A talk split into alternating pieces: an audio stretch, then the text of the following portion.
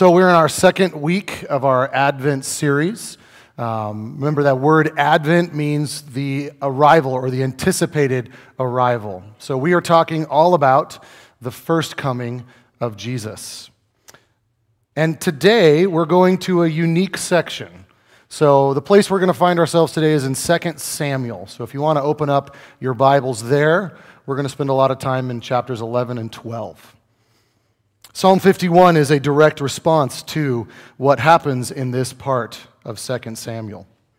So, why, why this passage? Why, why is this the passage we're going to look at today? Well, you remember, if you've been with us for a bit, you know that we, uh, we sold these Advent blocks, these blocks that count down to the coming of Christ. And they recount the entire story of the Bible from Genesis 1 1 all the way until Jesus is born. And today we find ourselves 10 days in, we find ourselves with the story of King David. As we are looking for Emmanuel, God with us, we now come to Israel's greatest king. So let's review David's story a little bit. This king was a man after God's own heart. He was the premier king. He was the, he was the top. He was also the one all other kings would be judged by. He was the great, great, great, and many, many more grandfather of our King of Kings, Jesus Christ.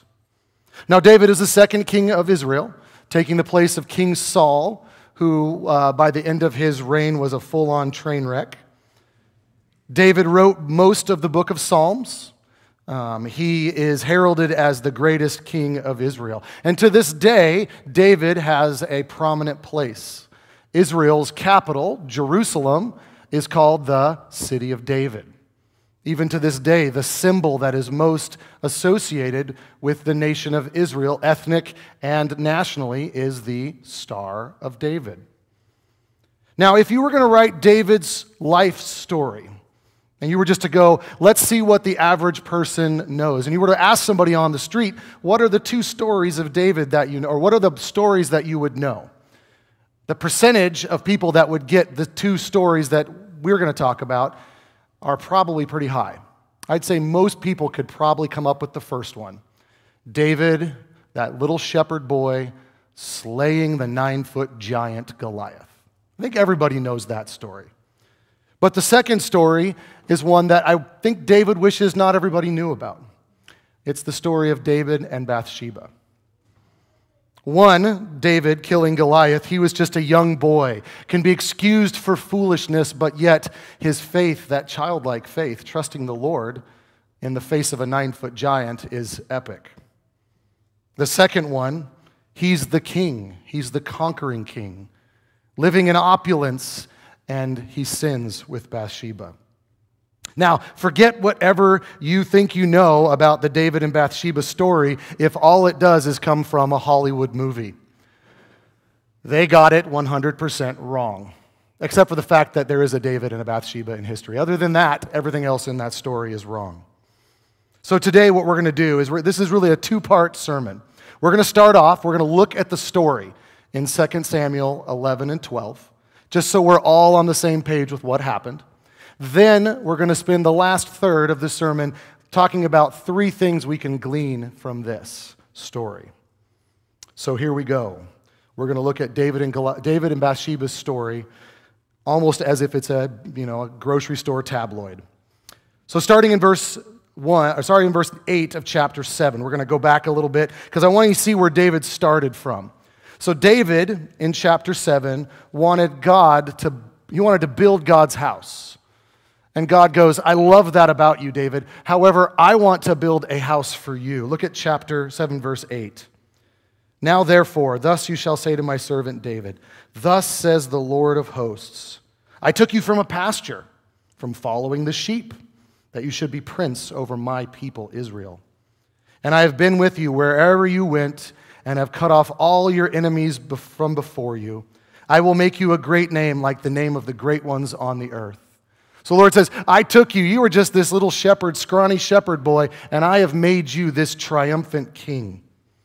Skip down to verse 16 of 7. And he says, Your house and your kingdom shall be made sure forever before me. Your throne shall be established forever. Now, this has always been understood to be a prophecy because David couldn't live forever. David's bones are buried in the ground. He is not living forever, but yet his throne is established forever through who? Through Jesus. In verse 18, King David goes, Who am I, O Lord God, and what is my house that you've brought me thus far?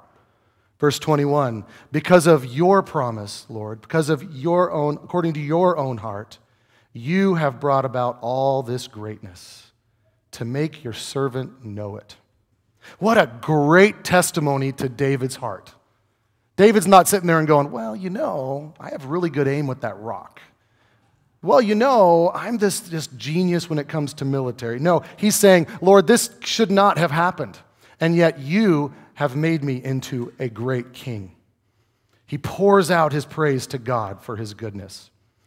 Now, chapters 8, 9, and 10 recount more of David's victories, defeating his enemies every single time, including a story where he pours love out on the grandson of his archenemy, King Saul, where he finds Jonathan's disabled son and adopts him into his family. You can see why the Lord would say, This is a man after my own heart. And then we get to chapter 11. David sends his armies out to fight. Chapter 11, starting in verse 1. In the spring of the year, when the time when kings go out to battle, David sent Joab, his general, and his servants with him, and all Israel. And they ravaged the Ammonites and besieged Rabbah. But David remained at Jerusalem. And it happened late one afternoon when David arose from his couch and was walking on the roof of the king's house that he saw from the roof a woman bathing, and the woman was very beautiful. Now, let me give you a picture of this. Go ahead and go to the next slide for me.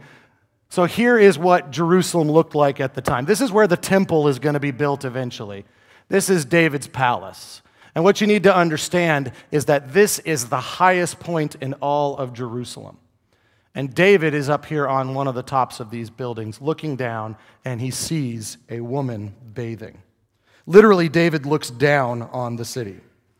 Now, Bathsheba is not bathing like we would think bathing. One thing I always used to tell my students is that when you think of history, you need to remember that history stinks, right?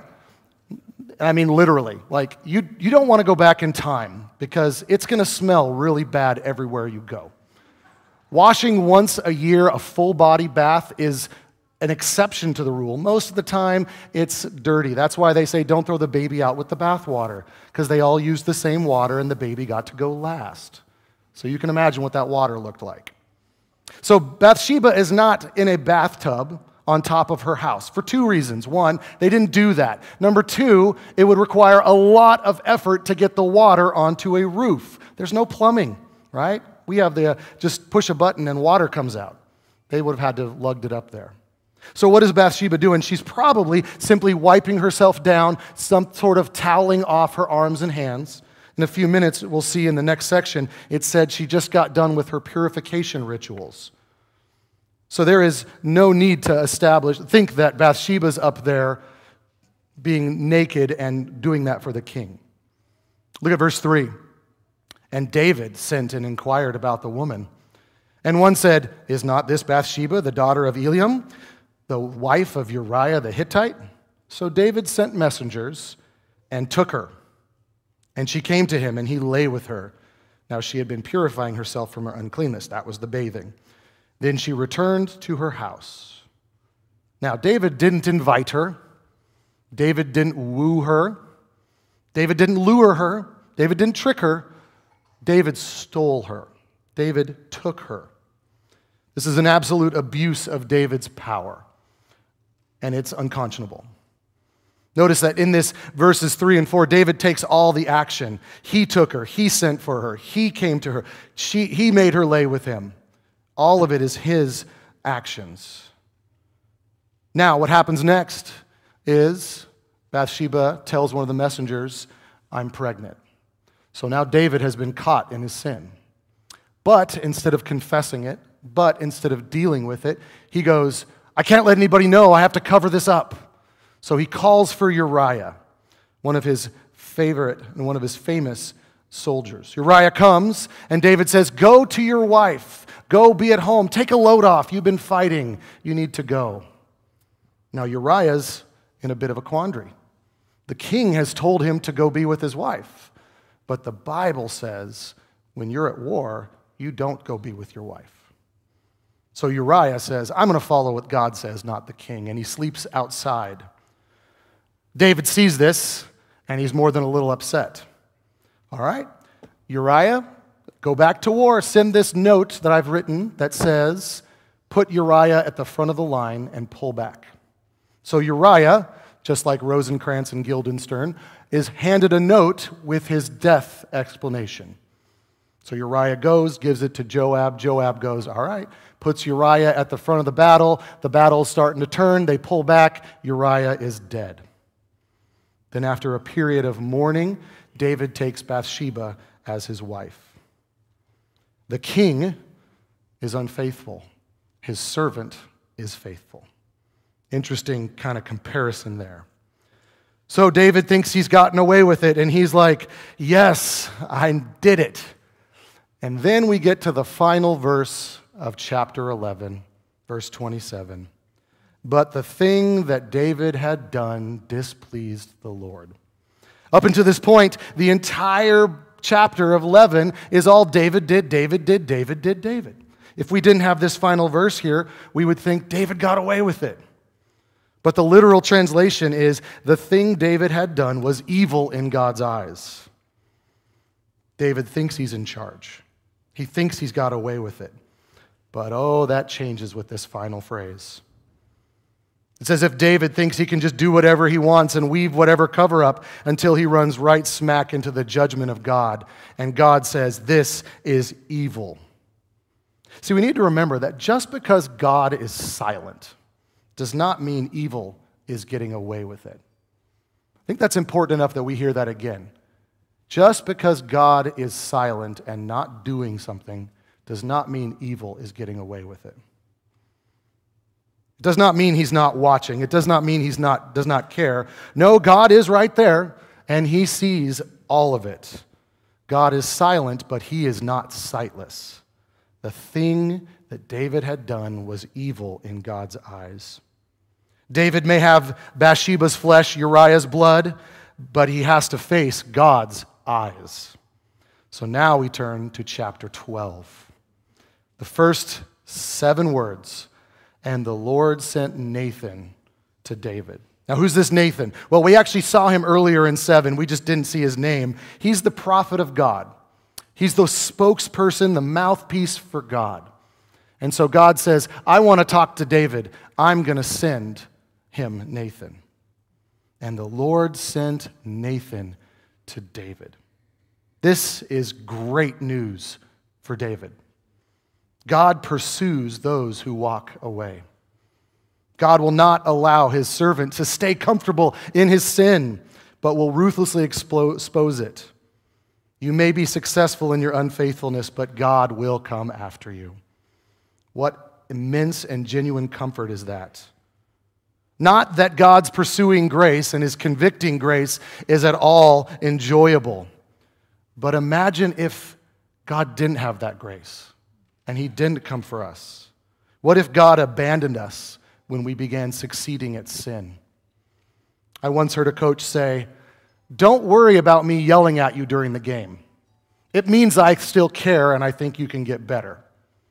But oh, you should start worrying when I stop yelling at you because that means I don't trust you and you're coming to the bench. I think the same thing goes for here. You know, we, we, are, we, we don't like being convicted of sin, but yet the conviction of sin and God pursuing us is a great thing for our good, even though it hurts. So God didn't give up on David despite his heinous sin. So Nathan comes to David, knowing that if he confronted David, David would have all sorts of excuses. Instead, he tells a parable. And I, I love how this parable plays out because David thinks it's a real story. He doesn't catch that it's a parable. And he gets all kingly at the end and is like, whoa, we got to fix this problem. So here's the parable, verse 1. There were two men in a certain city, the one rich and the one poor. The rich man had very many flocks and herds, but the poor man had nothing but one little ewe lamb, which he had bought. And when he brought it up, and it grew up with him and with his children, it used to eat of his morsel and drink of his cup and lie in his arms. It was like a daughter to him. Now there came a traveler to the rich man, and he was unwilling to take one of his own flock or herd to prepare for the guest who had come to him. But he took the poor man's lamb and prepared it for the man who had come to him. Notice here, this parable, he doesn't say, Oh, they had this lamb and, and you stole them. Oh, it's so bad. Actually, it goes even deeper than that. Look at what he says. He says, You stole her, you killed her, and you ate her. This theft and killing, not, not Uriah's death, but this theft and killing of Bathsheba. The little helpless lamb was taken and served as a meal to fulfill David's appetites. David didn't love her, David was using her because of her beauty. How heinous is this? Let this land on us that this is bad. Now, David's story is not here to minimize or excuse, nor is it to be a template for us minimizing and excusing sins like this in our world. In fact, this is here so we see the consequences of sin. As a matter of fact, most of David's story from this point on is going to be the failures that come from this story. Throughout, it's David's children and his family that are a stinking hot mess from this point forward. So look at David's words in verses 5 and 6. Uh, David says it. He says, As the Lord lives, the man who has done this deserves to die. Hmm. David just told on himself. Nathaniel's going to follow this up with, You are the man. But look at it. David even swears an oath by God. God, the one who wrote the Ten Commandments that he broke five of in just a few days. And the thing about it I love about this is, is Nathan is not like hiding this. Look at verse 3. It used to eat, this is the, the lamb, his morsel and drink his cup and lie in his arms. It was like a daughter to him, right? This word daughter in the Hebrew is the word bath. It's the start of Bathsheba's name. David can't see it. Why? Because he is blinded to his sin. Remember, sin is leprosy, it numbs us.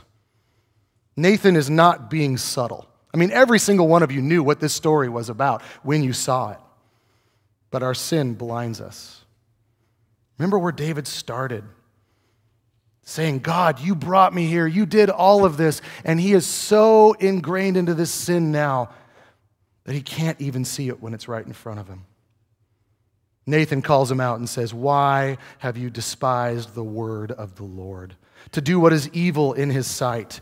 You have struck down Uriah the Hittite with the sword and taken his wife to be your wife, and you have killed him with the sword of the Ammonites. He says, Bathsheba didn't belong to you. Uriah is the right one.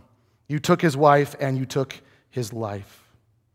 Verse 10 Now, therefore, because of what you've done, the sword shall never depart from your house, because you've despised me. You've taken Uriah the Hittite to be your wife. David has despised God. He said, I don't care what you've done for me. I am going to do what I want in this moment because of my desires. And the result is David's family is a mess.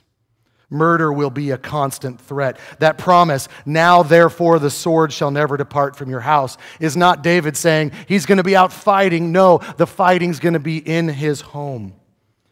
David's children are the picture of violence and terror to each other, worse than any soap opera you could even imagine half brothers doing terrible things to their half sisters, murder, revenge, plots to overthrow the king, and the stealing of David's wives by a relative. What a mess.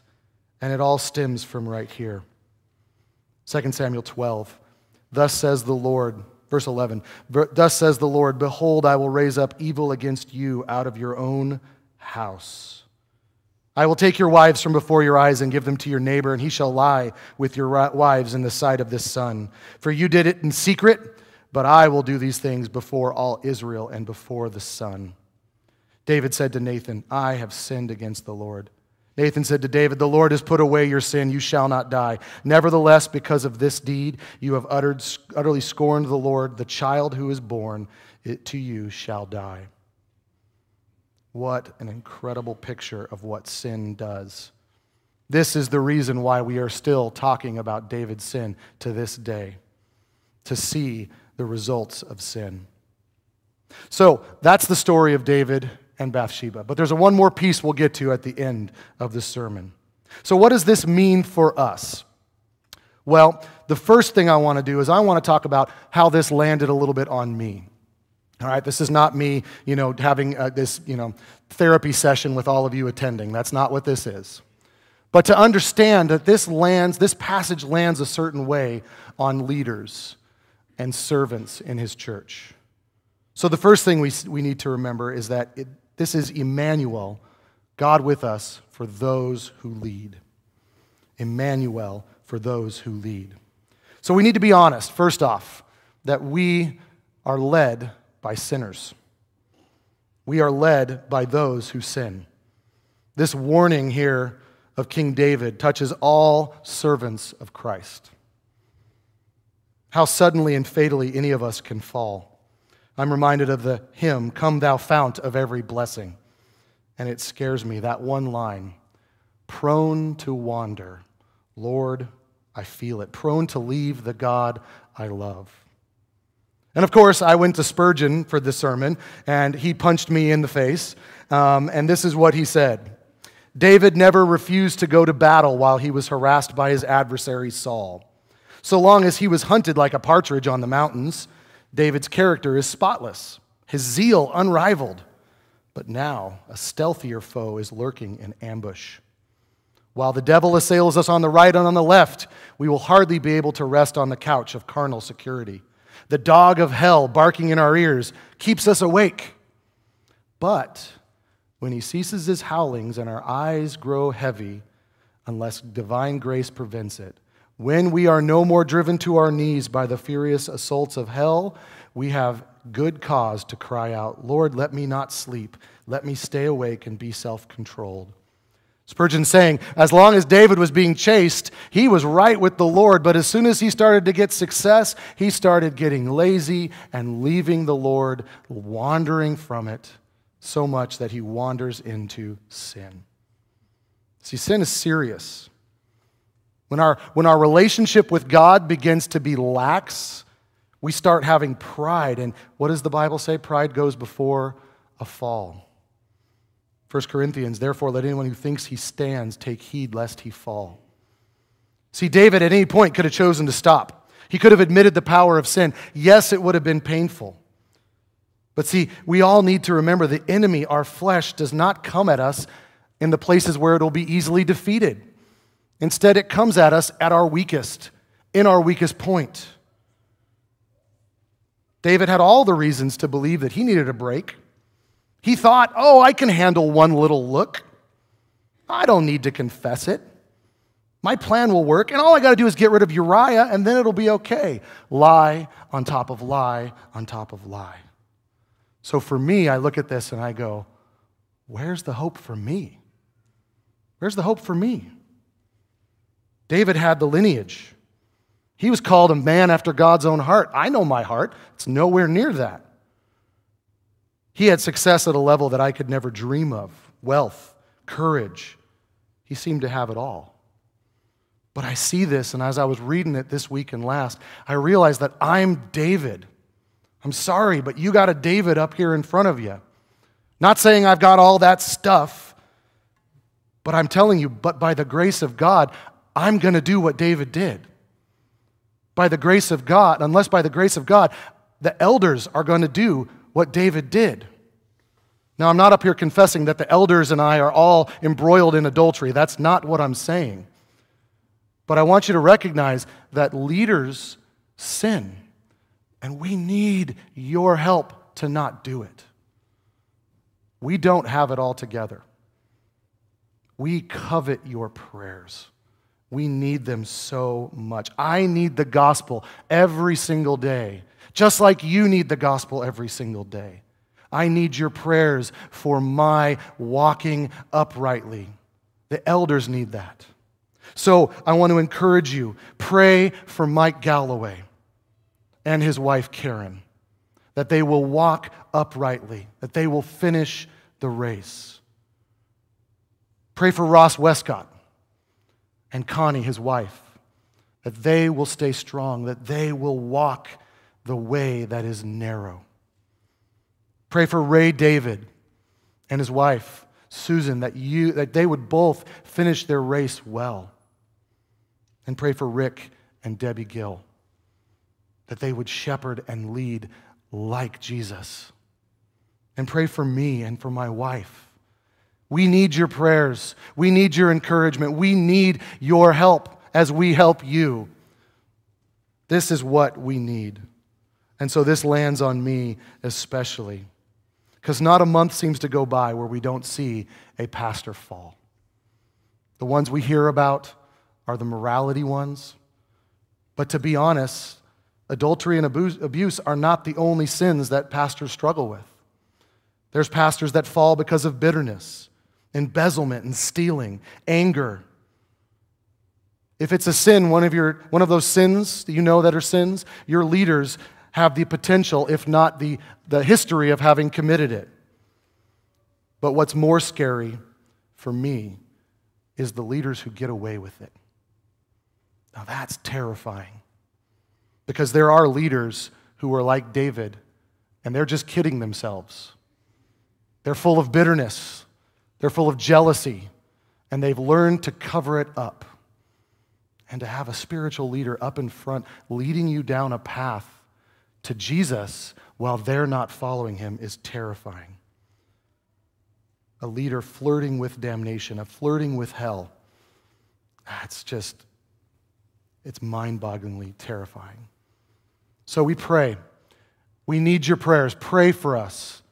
But don't just pray for us elders. Pray for the leaders in our ministries. Pray for the women's ministry leaders. Pray for our servants and leaders in the children's ministry. Pray for our teachers who are currently teaching our kids right now. Many of you in here are some of those. Pray for the other servants in the youth group, in the coffee ministry, in the greeters ministry. We all serve together and we need your prayers. Because what's true of me, what's true of David, what's true of our elders is true of every single one of us. We are a hair's breadth away from doing all the things that David did. Don't think that we're not Davids in this room. But praise be to God that He is with us. And that goes to our second point Emmanuel for those who have sinned. Emmanuel for those who have sinned. It's really easy for us to go, oh man, David got off so easy. He barely got punished. But we need to remember what I just said. If we start thinking David got off easy, we're condemning ourselves because the truth of the matter is when I've been sinned against, I want justice. I want them to be punished. And when I'm the one sinning, I want mercy so bad. And we're both on both sides of that. It says his sins were put away. David understood the weight of this.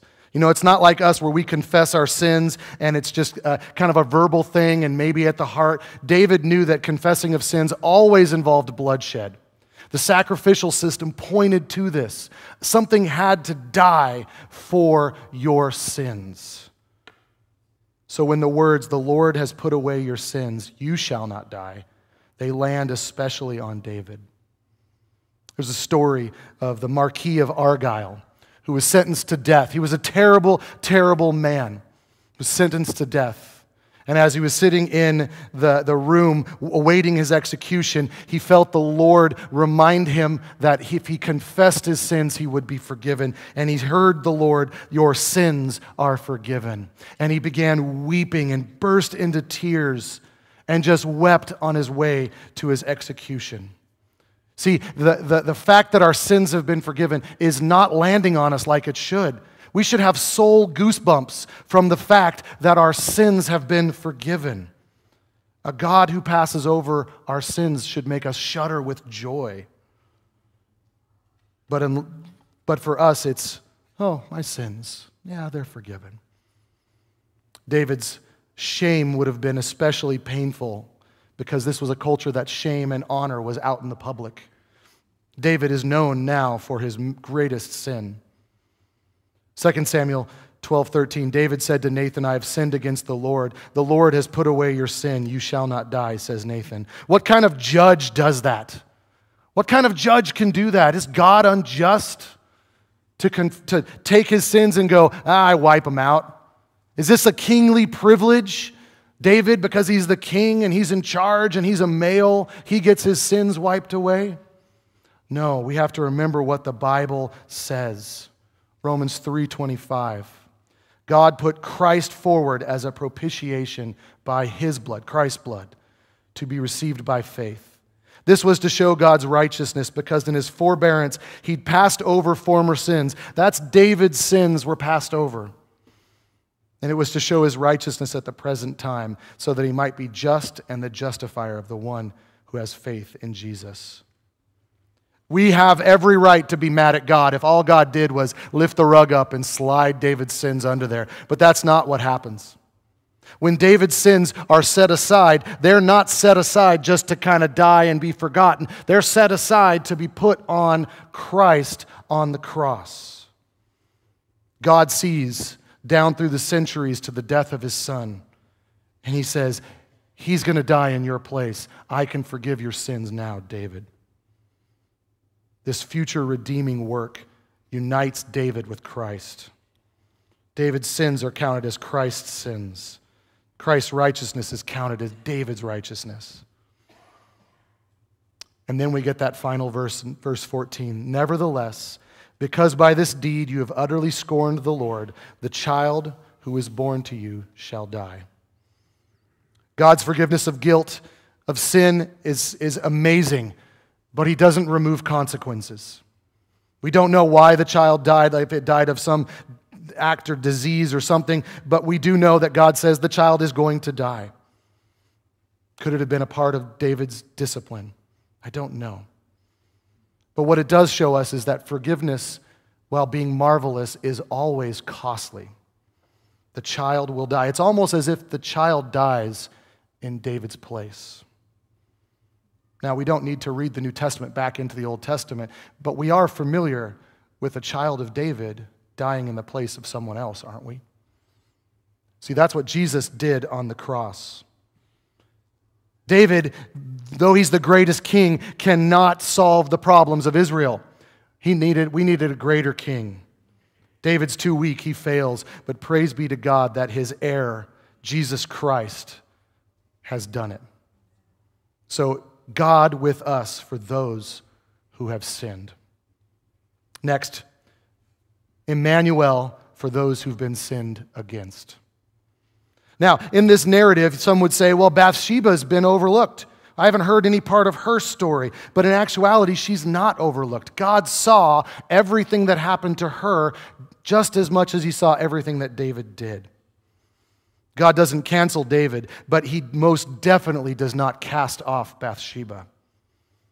God does not overlook those who've been sinned against, those who are suffering at the hands of others' sins. He deals with them differently, though. And this is the beauty of the gospel. Because, yes, sins are forgiven, but there's a whole nother aspect to what God does with his salvation. In verse 24 of chapter 12, it says David became a comfort for Bathsheba. This means to console, to, to care for. And Bathsheba is given a second son that she names Peace, Shalom, Solomon, all the same words. She's saying, I have peace now, Lord. Not only that, but she gets redeemed by being in the line of Christ. David has gone from misusing his power to using it correctly. Look at Matthew 1. I'll put it up on the screen. You don't have to flip there. This is the part we always skip past in the Christmas story. But the book of the genealogy of Jesus Christ, the son of David, the son of Abraham. Abraham was the father of Isaac, Isaac the father of Jacob, Jacob the father of Judah and his brothers, Judah the father of Perez and Zerah by Tamar. And Perez came the father of Hezron, and Hezron the father of Ram, and Ram the father of Amminadab, Amminadab the father of Nahshon, and Nahshon the father of Salmon, and Salmon the father of Boaz by Rahab, and Boaz the father of Obed by Ruth, and Obed the father of Jesse, and Jesse the father of David the king, and David was the father of Solomon by the wife of Uriah. David's not the only one mentioned here. Matthew mentions four women, and they're all women that we wouldn't expect Tamar, Rahab, Ruth, Bathsheba. They wouldn't have been in the top four of people that we would have expected. Where's Sarah? Where's Leah? These women we wouldn't expect.